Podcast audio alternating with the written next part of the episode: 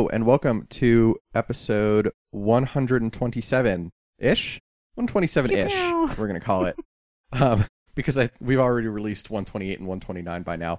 But uh, of the Book Wars pod, um, we are back talking about Resistance Reborn by Rebecca Roanhorse, doing our long-awaited wrap-up for this book, and we have a very special guest uh, that we are so happy to have join us. Um, Rana at Rana Lapine on Twitter. Thank you so much for joining us. Thank you for having me. Super excited to get to nerd out a little bit. Yes, it's gonna be great. Um, so we are, as I said, talking about Resistance Reborn. We are also recording earlier than usual. Uh, I know that our wonderful producer is hungover to shit. Um, I am. So when I ask what we're all drinking, I am drinking coffee. Uh, It's not my fault. oh my god. Is Uh, it? it's it's kind of your fault. It's a little your fault. It's not my fault. Um, I. What did I? This is beer. I I got a beer. Not your fault. um, Big hazy cane hazy IPA. Oh yeah. Six point seven percent. It is uh, eleven twenty a.m. From our good friends at Migration Brewing, which is the reason I'm hungover. But love it. it's I love and fine. respect I it. had I had two cups of coffee already, so I've been up for a while. It's fine. And only- let's not ignore that it's your birthday. You should be drinking. It Yeah, is yeah. Kristen's birthday. Don't think we forget. unfortunately. Sorry to put you out there, but No, it's all good. um, thank you. I love Star Wars. That's how much I love it. Um, Said Miranda, with are you drink- enthusiasm and happiness. I know, I know. Miranda, are you drinking? What are you drinking? I've got some water. Okay, well, It's it's a little early for me to be drink. I've been drinking a lot of beer the last couple of days, so I'm gonna hmm pretend to be responsible for an hour. I'm so sweaty. Um, okay, great. I, Chris, are you drinking? You're just drinking regular coffee? Is it from somewhere? I'm drinking coffee. It is from uh, the beans are from Boxcar Coffee Roasters in Boulder. Um, See, they're great. um, yeah, that's that's that's what I got. Rana, are you drinking anything this morning? nothing exciting. Um, last night I was drinking exciting things, and so now I'm drinking a, a probiotic tea. Oh, Ginger, love it. peach, and turmeric. That's my uh, very my stomach exciting. is not excited by quarantine wine socialization and the uh, hazy fire smoke out on the balcony. So, not it wasn't quarantine wine like prison wine. I'm not going to go blind or anything. It was regular wine. Yeah, But it, it was actually more. actually I'm not created behind a toilet. yeah. Right, Yeah. yeah. thankfully not. It's not, you know, if things get worse, we'll see. But uh so now I have some nice probiotic tea here. I love it. Any any location is a winery if you believe. Oh my god. Exactly. That's what they say in Southern part. Maryland. I know. Oh my god. um, yeah, I should just be drinking kombucha is what I should be drinking, but here we are. Why not? Oh. I'm also drinking a pineapple spindrift, which is my least favorite spindrift flavor, but it's a cold water that was in the fridge, so There I you will go. be drinking it. It's a little, it's a little sweet for me. I think pineapple's a little sweet. I like it if I water it down. Anyway, okay, I'm turning myself down now. Enjoy your Star Wars. Um, awesome. So we are all doing great this morning, as is very clear. Um, but let's talk about Star Wars. And so, obviously, Resistance Reborn. We talked about it for a few episodes. We talked about um what kind of it does with the characters, where it's how it takes place between Last Jedi and Rise of Skywalker. But we haven't really talked about it and Rise of Skywalker like as an entity. And like obviously this was released as the quote unquote journey to the Rise of Skywalker publishing line. And how how do people feel about it? Like what did did it make well, I cannot talk this morning. Did it make you like Rise of Skywalker more? Did it make you like it less? Did it feel completely unconnected? What are your thoughts? Rana, would you like to start as our wonderful special guest? Sure, thank you. I'm I'm always uh, happy to yell out my opinions, as anyone who follows me on social media knows. Um, yeah, I felt. I mean, I was not a huge fan of the Rise of Skywalker, and I felt like there were a lot of things that I was confused about in the film I would say one point of that was answered by the book, but then there were other things that seemed like I don't know. I don't want to be too critical, um, and it's not on Rebecca Roanhorse. It's totally not on her. But I just felt like, did they still not know what the movie was going to be about when they told her the directives in the book? Like, I feel so bad for her. She's brilliant. She wrote this great thing, but like, it has nothing to do with the movie except for like one tiny plot point. So I was a little. uh I felt kind of bad for her. I think she deserved to get to work with more plot and you know interesting things. But yeah, it just kind of enforced my idea that no one knew what the fuck was going on. Sorry, am I allowed to swear? Oh, yeah. Oh Okay. God, yeah. Okay, This- good. this- I don't know how not to. so. This podcast is not safe for children, so Uh, no, Okay, it's yeah. not. I so, sorry. I guess if we have- started off talking about hangovers, it's probably fine. Yeah, we're. It's fine. Everything's fine. Yeah, we we jumped the shark long ago. okay, cool. Just want to make sure before I get out of myself. So yeah, it re- it just uh, reinforced that for me. um, But um, overall, like good, but those issues have nothing to do with Rebecca Roanhorse. Yeah. Can I ask which plot point you found that actually matched up? Yeah, um, just like where did all these people come from in the end when they um Mhm. because I, I was like what like you're why are two you know the last movie no one responds and now all of a sudden miraculously you have thousands of people show up at once and See? and at least now I have like a little tiny bit of canon to say oh that could be why like there's one line that Poe says of we'll call on you when it's time or something like that and I was like okay that's the connective piece I guess Yeah, see, I that was actually one of the things I was confused about, like reading this and then thinking back to the movie because, like, obviously a big part of Resistance Reborn is like trying to rebuild the Resistance and rec- recruit people, you know, for the cause. Um, but then they're just nowhere to be found through most of the Rise of Skywalker, and it's like, oh, we're gonna go try to get Lando and some other people uh, because Yeah. there's nobody out there. It's literally three people. Um, and then like everybody shows up yeah somehow, and it's like, did Lando convince them all to? Well, come and I feel like it made some things that were exciting in the Rise of Skywalker. Well, one thing I was like, I'm a big, definitely like focused on original trilogy in my Star Wars nerdiness, um, which I guess makes me less nerdy because it's like the most mainstream version. But um, I, uh, I was so excited. One of the only things I really enjoyed in the Rise of Skywalker was that Wedge Antilles shows up, and I was like, oh my god. And then I think I would have been more worried about him in the book if I read the book before the movie, but I wouldn't have been as excited in the movie that he shows up because I was yeah, Yeah. But you know, not a major point there. Yeah, for sure. I was another like it felt like this book was like not a, like I totally agree with you. It didn't feel like they had figured out the movie entirely when this book was being written. And like it confused me why Lando wasn't in this book other than to like Yes! keep the like impression that this was the first time he'd had contact with the resistance, but also Leia knew how to contact him in the movie, so like I was just I'm kind of unsure about that. I don't and this kind of goes to um and we've talked about Rise of Skywalker at length in the past. I don't think they knew what to do with Lando in that movie besides just have him in it. I mean, they couldn't even figure out a new costume. Yeah, okay, thank you. Like, Thank you. I I wanted new capes. Yeah, Oh god, this is this, it's so real. I have, I have so many thoughts. sorry, I don't No, no, want to no. be too critical. I told myself I wouldn't be that person.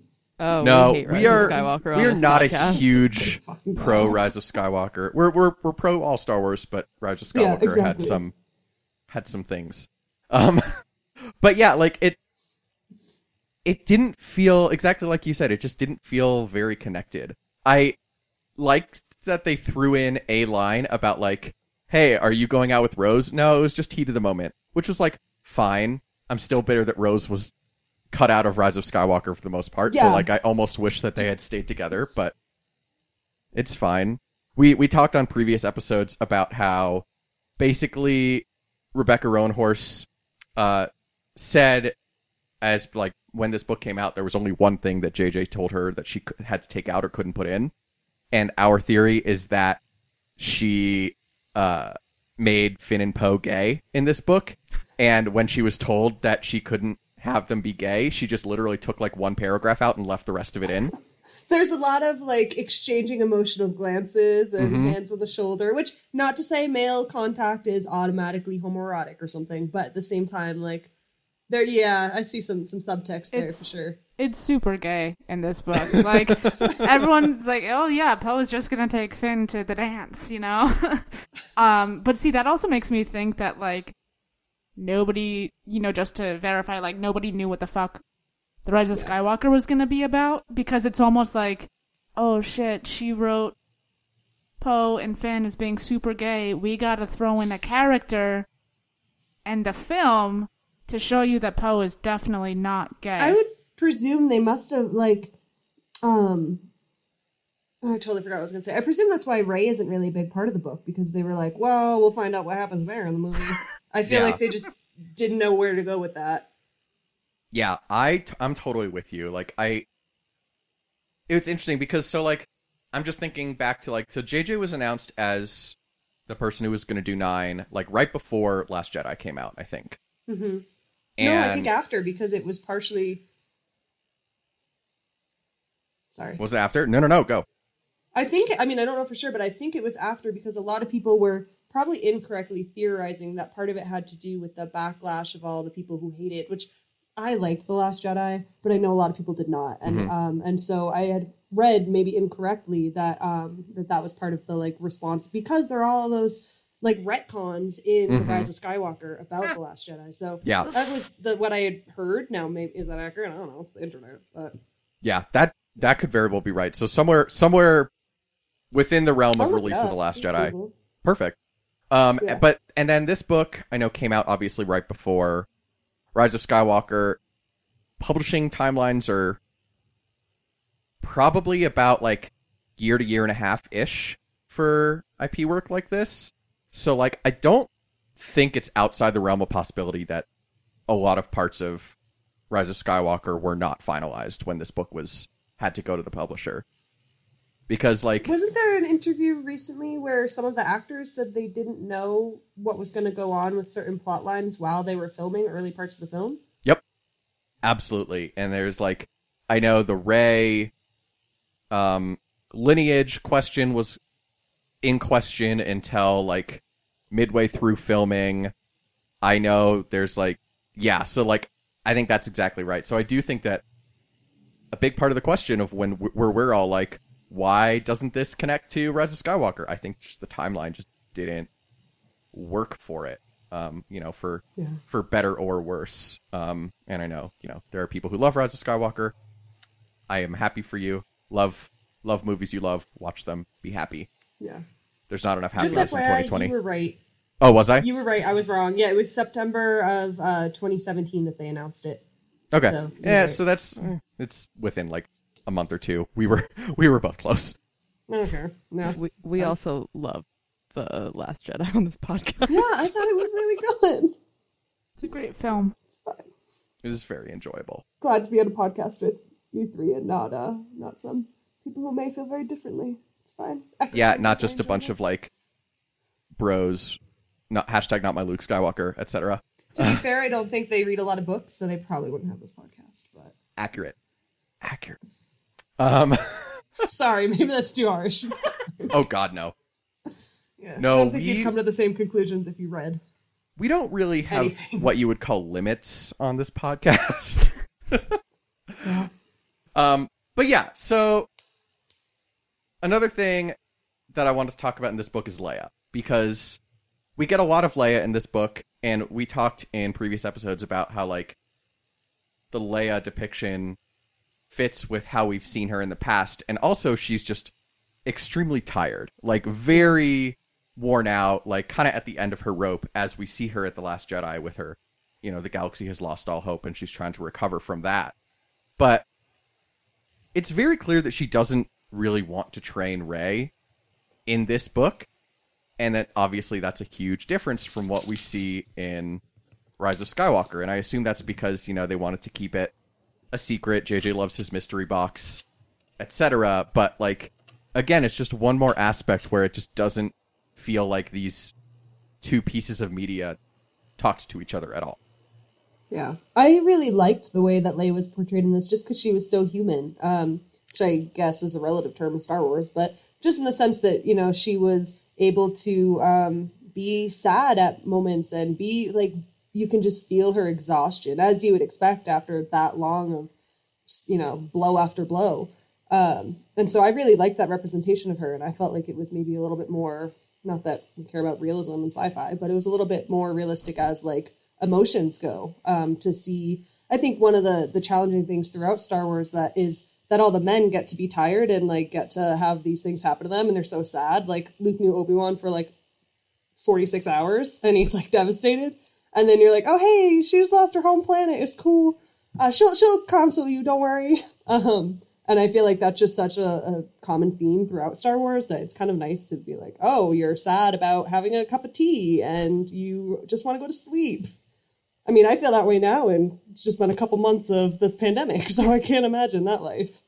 Yeah, I this have a bad feeling about this. I think we touched on it in one of our like during the book episode, but this is literally the first time we get to see her like actually process any emotion. And it's Yeah. I mean, it's wonderful, but also like what the fuck? Like we only Yeah. let her, you know, feel her feels at what we now know is the end of her life. Like Congratulations, you made it to your make me want to sixties. go- You can have feelings now. It's over now. Yeah. I did want it made me want to go read Bloodline, which I never read, um, to see if it had that same sort of I've heard mixed things about it. Um, and I wanted to see if maybe it had that same sort of humanizing, like, oh yeah, people have feelings and it's not just like plot, plot, plot, plot, plot. Um, like development, I guess is the word there. But uh, yeah, it made me like kind of interested to go read that. Um, just to see a little bit more of that, get inside of her head a little more. Yeah, absolutely. And Bloodline is something that we read for any listeners who want to read. I want to say it was episodes four through eight of the podcast, so way back in the day. Um, It was. But yeah. I just I just checked, Chris. That is right. Four through eight. yay, that's like Uh, the only one I remember. That's the Yeah, only one I ever we- remember the episodes because like we just talk about Bloodline all the time. Um, I was gonna say I think we were all fans of Bloodline, if I'm remembering correctly. Um, It is very- Gray is good. it's interesting because I want to reread it post Rise of Skywalker because there are parts of it that don't make sense now. Um, particularly parts where she's talking about how she never became a Jedi. Um, but um, you do get a lot of the you get the backstory between Leia and uh, Ransolm Casterfo in this book. Um, you get kind of just the formation of the Resistance and what led Leia to do it, and you get like obviously as a book about Leia, you get a lot of phenomenal Leia characterization. Um, Claudia Gray is is unmatched in her writing of Leia for for whatever people think about the plot of the book. Um, so yeah, definitely recommend. I have some listening to do. And reading, but you know, why not both? I mean, yeah. Por qué no los dos? Um, so let's talk about some of the other characters and like how we felt like they were portrayed in this versus in the movies. And obviously, Rise of Skywalker is the big one, but also the other movies. Like, so Rey, we don't get a lot of Rey in this, but she is like a thousand percent. Like, obviously, she's not Han's actual daughter, but she is Han's like metaphorical, spiritual, uh, whatever whatever you want to say. She has Han's personality in this book, like from the uh the Han system or the uh, I don't even remember what planet she said they were from, but in the Han system and like being so happy with herself with this terrible excuse that nobody bought. Um, very A New Hope vibes to just her like kind of unpolishedness in this book. I want to say, um, you know, she's very learning as she goes, which I feel like is something that's kind of quintessentially Han Solo that we don't give that latitude to a lot of other characters, particularly female characters. Uh, everything's under control. Situation normal. Um, but yeah, what did y'all think? I think I agree with that. Um, and you know, I think that's, you know, if we want to talk about Leia having space to feel her feels, like I think there's something kind of similar going on with Rey. Um, you know, in uh, the Force Awakens, The Last Jedi, like, you know, it's all plot. There's some kind of evil. She's trying to learn from Master Skywalker and having some weird force visions. Uh, but this one is like, okay, shit, like, what am I actually doing?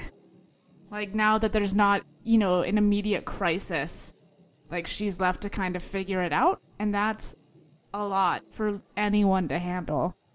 But especially when everyone's like, oh, hey, you have the force. Can you save us?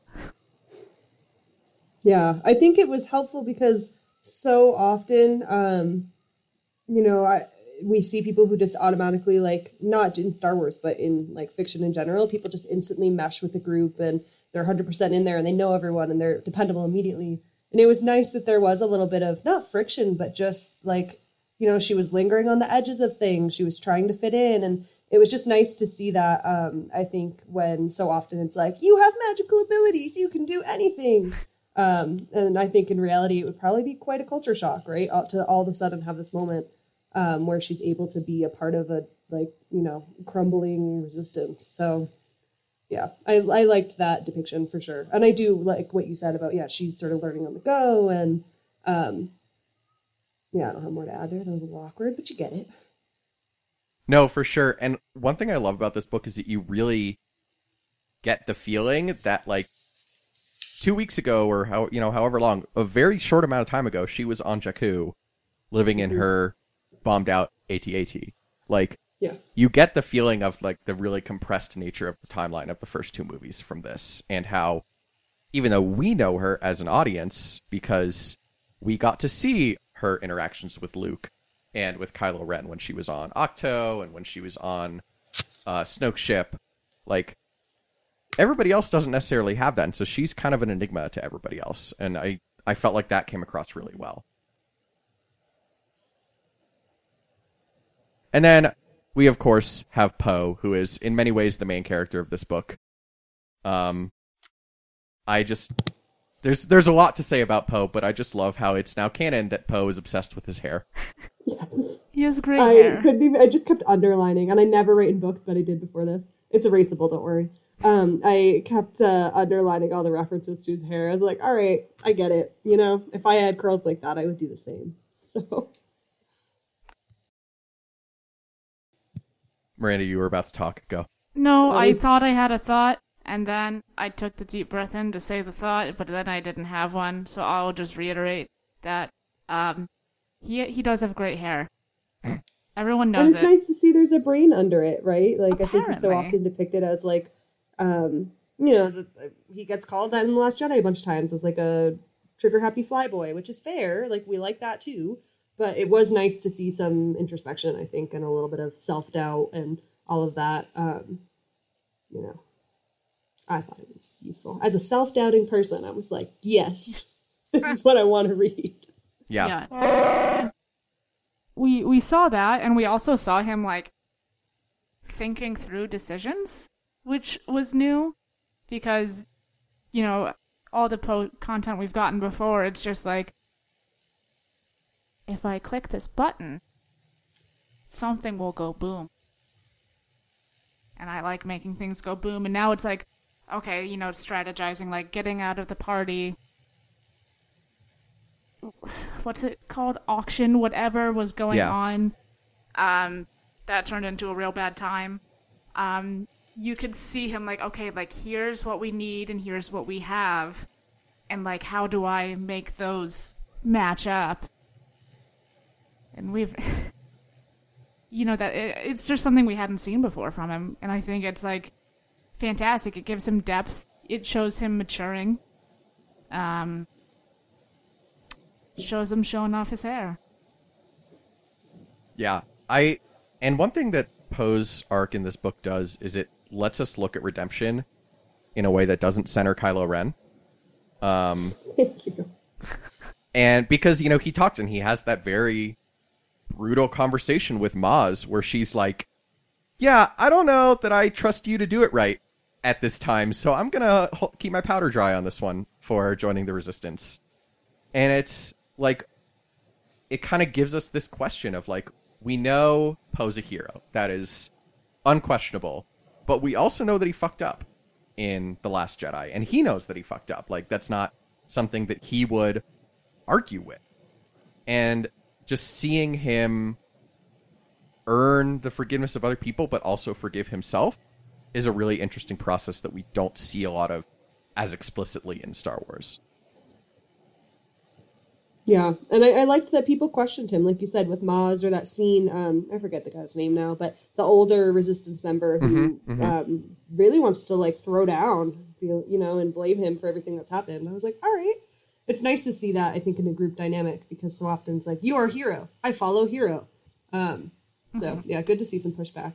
And I Yeah. think that is also something that is obviously influenced by like our perspective. We know we the readers, the viewers, the fans. Um we know Poe's a hero because he's marketed as such. You know, that that's the whole vibe like oh, he's one of, you know, the three people in the little thing of characters. Trio. Words, Thank etc. you. One of the three people Thank in the trio. Thank you. A little redundant, but it's fine. um like we have that knowledge as an outside you know viewer but everybody he's interacting with it's just like oh here's this pilot we kind of know him you know here's the things we know about him good pilot bad decisions. Mm-hmm. yeah, like they they have no reason to believe that you know he can make it right and he can find a path to forgiveness. They're just like what the fuck did you do? Why are you so bad at this? And not to bring up the Rise of Skywalker again, but I feel like there was he has like another redemption arc in the Rise of Skywalker, but not around what happens in the Last Jedi, but around that like bizarre plot line around spice trading and Yeah. which I think was stupid. Um, like just since we already have an established history, but um, at the same time, I feel like well, look, here's what we could have done with redemption in this movie, right? As opposed to needing to add this like bizarre plot line about drug trafficking. like I don't know, it seemed very out there. Um, and so I, I kind of like the fact that well, we had the road set for redemption already. Um, and there were plenty of other struggles that could have happened. Yeah, and absolutely another way in which it just didn't feel like Rise of Skywalker was connected really to either Last Jedi or Resistance Reborn in a lot of ways because it just kind of ignored that, but then like made gave Poe that weird backstory, and then he and Finn were arguing for no were like very mean to each other for no reason. It was very weird. Um, but yeah, and it's so I think Poe obviously like is one of the main characters of this book, and so gets the most depth. But he is very. We see a lot of different layers to him that we don't see in the movies for sure. And I just love that Poe, much like Oscar Isaac, knows exactly how attractive he is. just the best. Just keeping it realistic, you know? It's, it's good to be self-aware Goopa noopa. Oh my god. Sorry, the weird Ewok noise just completely took over anything else that was in my brain. Um, That's why I'm here. I, exactly. Um, so a couple other things in this book that just like kind of looking at how they contribute to our understanding not just of like this smaller story but the larger story of Star Wars overall is one thing that I found really interesting is the difference between the Empire and the First Order. And like the Empire we see through um through Tezza's eyes and she like obviously has like gotten very hardcore in the intervening years is like a warlord with her own like fight club and it's amazing but um but we also see the first order and like i feel like we get we have the feeling of the empire from the original movies and from other books that we've read that they're very bureaucratic and like it's a lot of kind of the classic people were doing bad things because they were disguised as not doing bad things. Like they were disguised as like paperwork and all that shit. Whereas the first order it's very clear that they're doing bad things and no one cares. Mm-hmm. Including like with the paperwork. Yes Even the Literally, we get paperwork to see paperwork. that's It's like- that's the whole thing it's like can you fill out form evil 104n like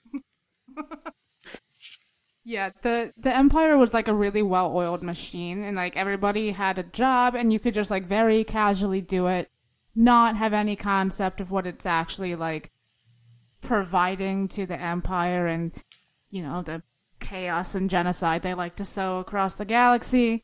Um but we see here, you know, a regular regular, you know, heavy air quotes, uh bureaucrat who's like look at this evil stuff I'm doing. I'm just gonna beat the shit out of one of my employees because I don't think she's dedicated enough to this. Like, it, it's much more of a, a cause. Um, and I think the people who find success in the First Order, even in the bureaucracy, um, they tend to be more. I had a word. Zealous? Maybe? Yeah. Go with that. Yeah, I thought that that character was really well done because it um, was such a common concept of just like the internalization that he has around hating himself, hating his own mother. When he talks about his experience in religious school, I was like, I'm, I'm not saying at all that this was like I'm sure any non-native author would have done that, but what I thought of was because it was written by a native author, I was thinking about all the people who have like tons of trauma from residential schools and then had that trauma and you know uh, there are a lot of people who are still suffering from that.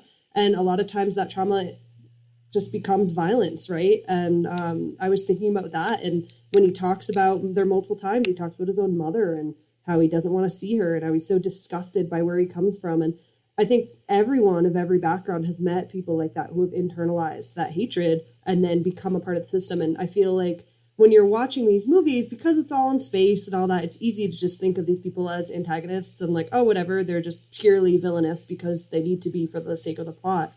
Um, but to see and say, okay, this person is the way they are because they've been, um, you know, within the system and they have now learned, like, it, you know, they had the worst part of themselves come out as a result of that, it exacerbated whatever evils were already inside of them.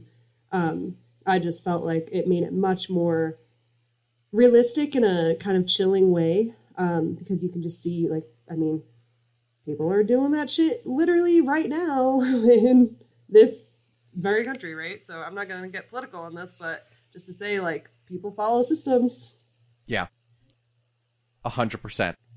And I think and that's one thing that we mentioned a few times in previous episodes, and then of course I forgot to actually put it on the outline because I am dumb. But like this is a book in many aspects that like you can tell that Rebecca Roanhorse, being who she is, being somebody who is black and native and comes from mm-hmm. those different backgrounds, could really be the only person to write a lot of these storylines, whether it's the colonialism aspects of Ryloth and kind of the collaborator versus resistance aspect of that government versus and also with Bratt and how he allows himself to be co-opted within the system. There's she puts a lot of herself and her knowledge of the world from you know her very specific and unique kind of intersection of what she's been able to see in her life into this and i think that's just such a value to understanding star wars because it really it fits here and it gives us this added insight Yeah, I think even in in some positive ways too. Like when she talks about all the desert landscapes, you can just tell her love of the desert. Like Mhm. I don't know, my, I don't come from the desert. When I think about the desert, I don't think of it as this like beautiful scene. And but she just writes it in this way that shows you know her own um, joy and love of of that landscape and that ecosystem, um, which I just think is nice to have that additional personalization of everything, including a world. You know, including climate um, I thought she brought that really well too. yeah absolutely um i've been talking a lot miranda rana do you have any other lar- larger points that you want to talk about that you want to bring up Oh, that's a good question. Um, I do I have thoughts? Who's to say? Uh, there it's, it is too early to have thoughts to be fair I'm really fascinated by the collective as a group um, in this book. And, you know, maybe this is something for like a, a different episode, um, just like on Star Wars as a whole. But this is the collective seems to be very much a third party actor, right? Like we think of Star Wars and it's like the rebels against the Empire. Um, you know, the the separatists and the Republic, First Order and the um the re- resistance, the resistance.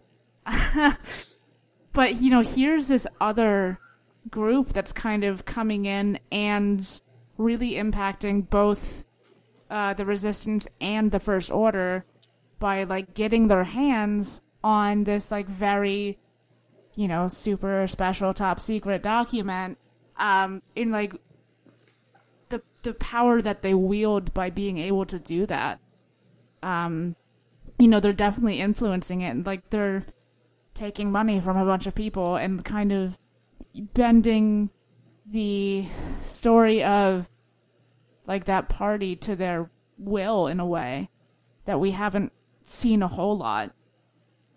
But that's also maybe me getting nerdy about political systems. So who's to say? No, I think. think- No, sorry, go, Oh. Rana. I was just gonna say, I think you're right. I felt that way about the um, I've already forgotten their name. I'm sorry, but the group on Ryloth and their Mhm. um, their like defense. You know, it, it helps remind us that these things that we he- see and read about, um, they're not just happening in a giant universe, right? They're happening to individuals and cultures and um, entire groups of people on these planets as an impact of, and the fact that they wouldn't all necessarily immediately want to risk their lives for the sake of the rebellion, right? Like, um, I really appreciated that because it's nice to be able to see that, yeah, you know, life is going on in, in some terrible ways for people while we're seeing this story. And um, that's something I think of often in Star Wars of like, oh, we saw this thing crash onto a planet. Hope nobody was there. Um, and so to see, oh no, there are real impacts. Um, was was nice. I think maybe not nice, but um, added some dimension and some layering there uh, to to really build these other, like you said, third party systems who are just trying to make things work for their people, keep their people safe, uh, and maybe don't want to be a part of the bigger war. And yeah, that's that's exactly the thing, you know. It's like we think that your cause is good, and like obviously they support it at least a little bit, even if it's just supporting Leia. But like there are bigger, more pressing, more pressing issues for us. Like we're trying to survive here. We don't have the luxury of being able to focus on this larger war when danger is at our doorstep literally in this book. They come to pew pew everybody.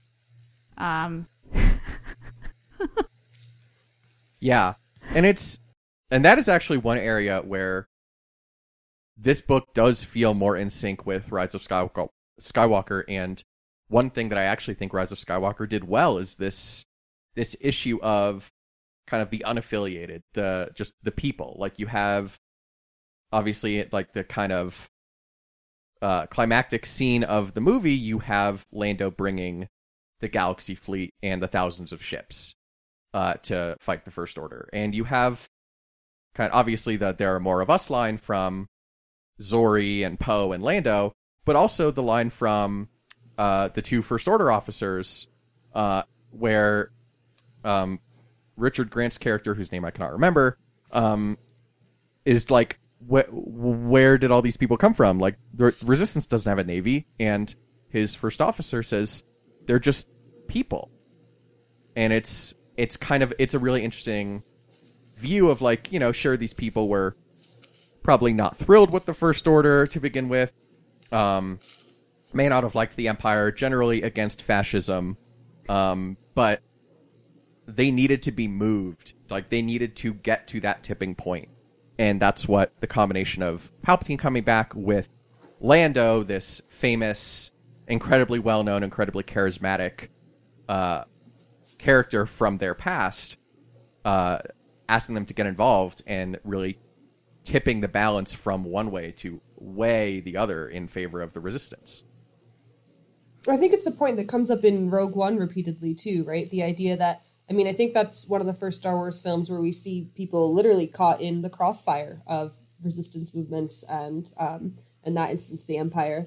And I, I think it is really, um, like you said, there are tipping points, right? And it's it's nice to see. I mean, not nice, but um, it's a good reflection, I think, to to realize. I mean, everyone wants to think they'd be a rebel, right? But in reality, you'd probably be trying to make sure your family didn't get killed. So, Mhm. um, you know, there's a lot of layers to this that I think get smoothed over in the larger films, and it, it is really interesting. Um, like Miranda said, to have these third party folks who are just trying to get their shit done. Uh, Allegiant General Enric Pride. Pride. Thank you. Mhm. Thank you. Could not for the life Is it of me spelled with a remember his name. Y? For some reason, I feel like Yes, it's like, it it's. Such a, yeah, such a sci-fi name, classic villain name.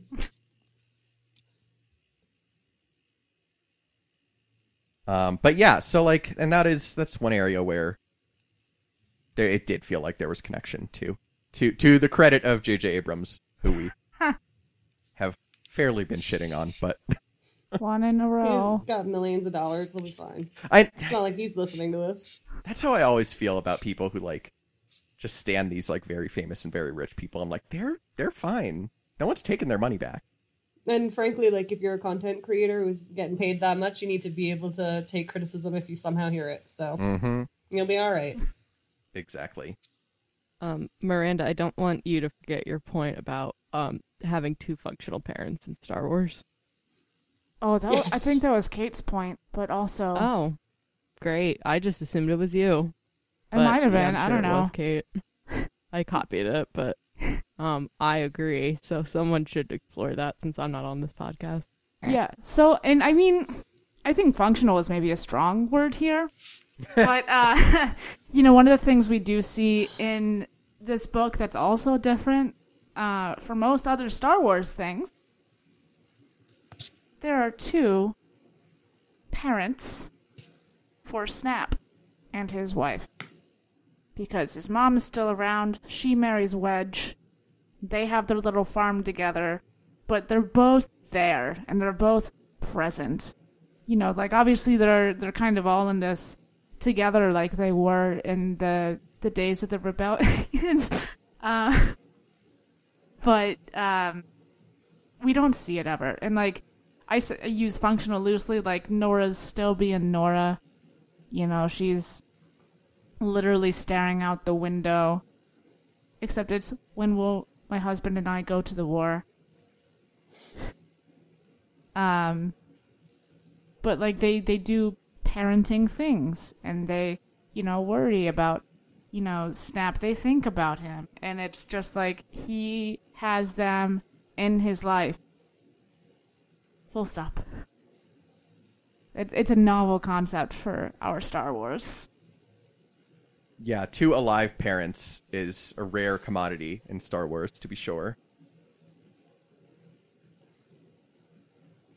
Also, the fact that it's like Norra and Wedge and they're like kind of functional, wild. I love the thing of what are they, Katie's? The chickens? Oh, I love it. They're so good. Of All. Wedge wants is to stay at home and take care of his chickens. Yeah, this is literally all he wants. Have some toast. That's it. Best. Now, but now, he now he can. Now the war's over and he can go back to Akiva. Just have. I mean, give great. them another 30 years. There'll be something. Um, Chris, is this your point about Rebecca Roanhorse liking all of Star Wars? Um, I think it might have been Kate's point, but I can talk about it.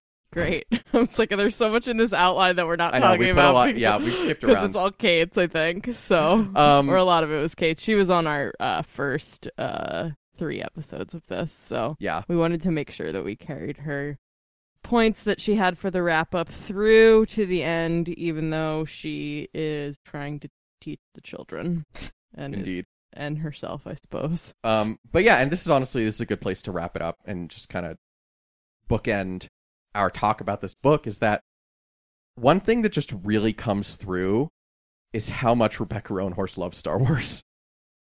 Like she has obviously all of the deep cut original trilogy references she brought back General Rieekan from uh, Empire Strikes Back. She brought back the like weird eye patch alien that you only see in the background from Return of the Jedi. Like she brought, but then she also brought back tons of book references with Norra and Wedge. Uh, obviously, a continuation of the Aftermath trilogy.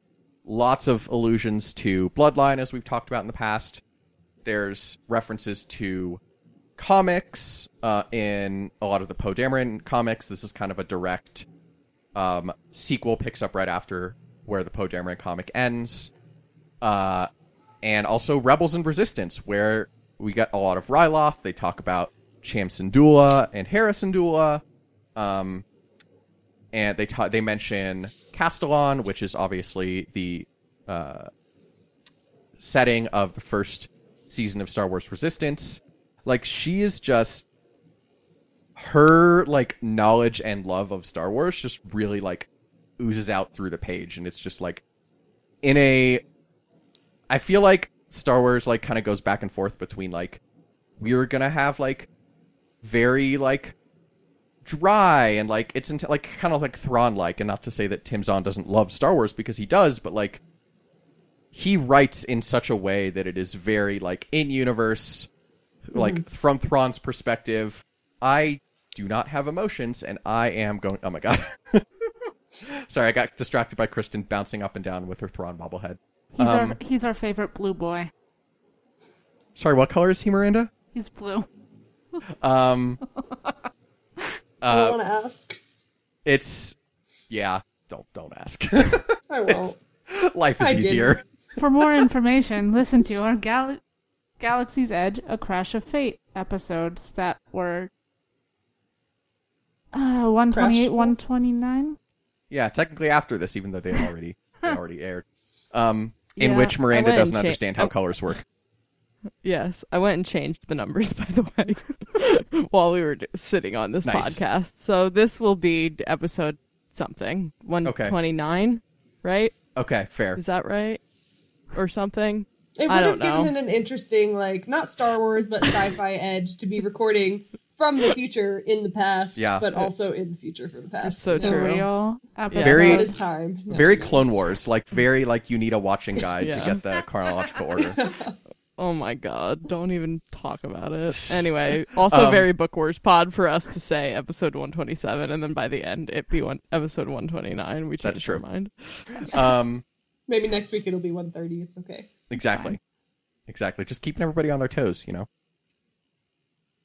Um, but yeah, so Yeah. like it's just it's nice to see like from especially from a new author who hasn't written Star Wars in the canon before, just that love really come through and like that feeling that Rebecca Roanhorse is a fan first and she's a fan who's like a fucking good writer and like we hope she writes more, but like she's just like a fan who's like really enjoying herself and that's really great to see.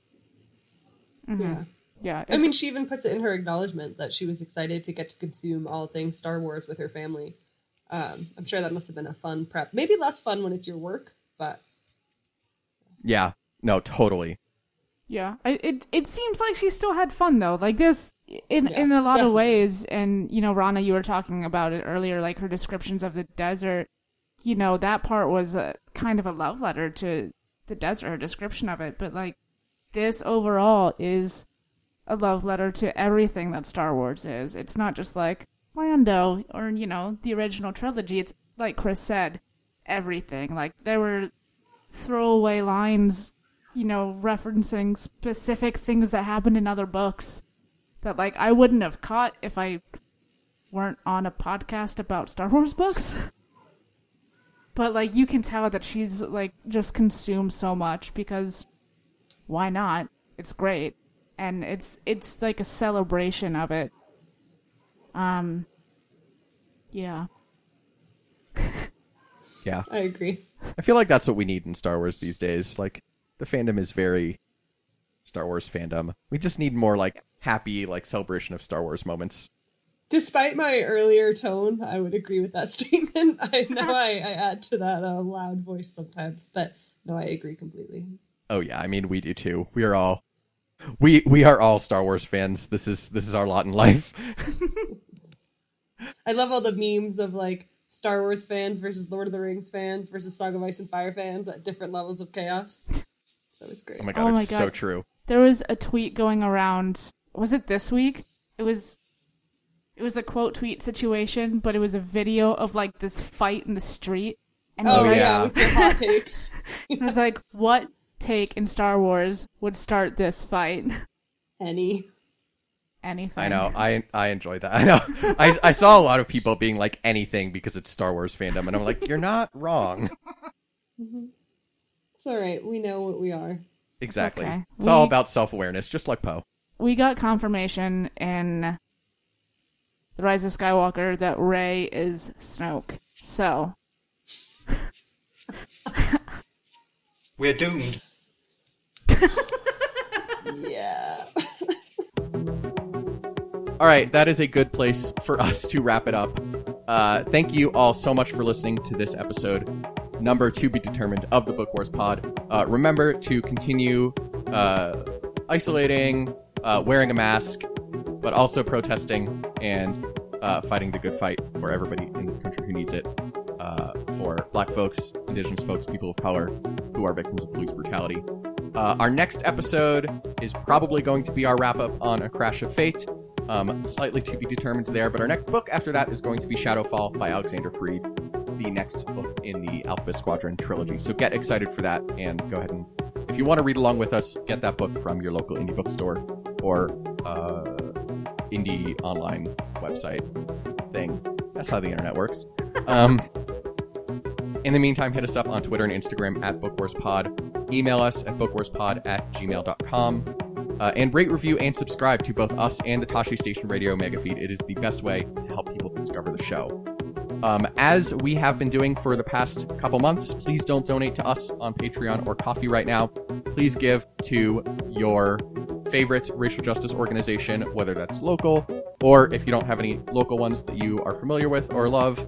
Some great ones that are in the news right now are the Florida Rights Restoration Coalition, uh, that uh, is doing the amazing work of paying off the uh, fines that felons in Florida know to get their voting rights back.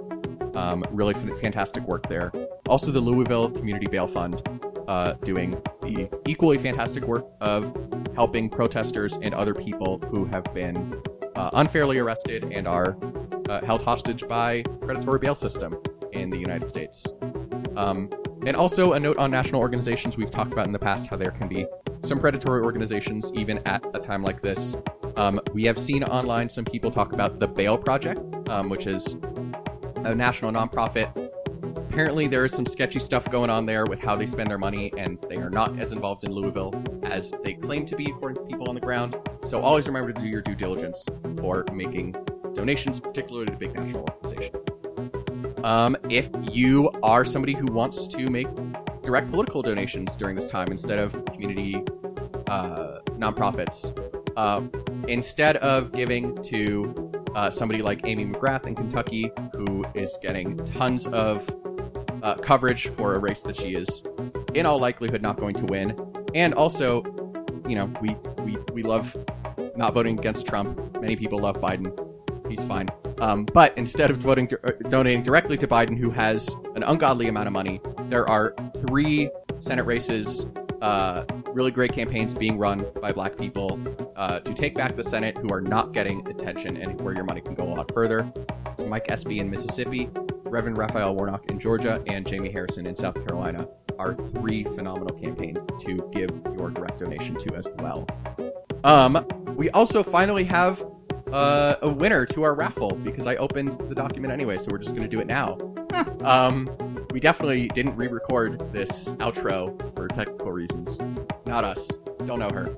Um, but uh, our raffle, thank you so much, first of all, to everybody we, uh, who uh, raised over $130 for great causes from Black Lives Matter National, Black Lives Matter Los Angeles specifically, uh, Black Girls Code, Dream Defenders, Liberty Hill, which is a Southern California uh, tenants' rights organization. Um, just some really phenomenal organizations that people gave money to and sent us receipts. Thank you so much. And our raffle winner is at Ty underscore Dandy, friend of the pod. Uh, who gave money to Beam, the Black Emotional and Mental Health Collective, which is a phenomenal organization as well. Thank you so much, Daniel. Um, we will be in touch about getting you your prize pack. And of course, as we wrap up, Rana, thank you again so much for joining us. We have loved having you. Thank you. It was so much fun. I, you know, really appreciated the experience. And you can find her on Twitter at Rana Lapine. Our theme song is Whiz Bang by Poddington Bear. Our logo and artwork are by Joby Terra Design, and our audio production are done, as always, by Kristen Cerisi. For Miranda, Kristen, Rana, and Kate, I'm Chris. Thank you so much for listening to this episode of the Book Wars Pod, and we'll talk to you next week.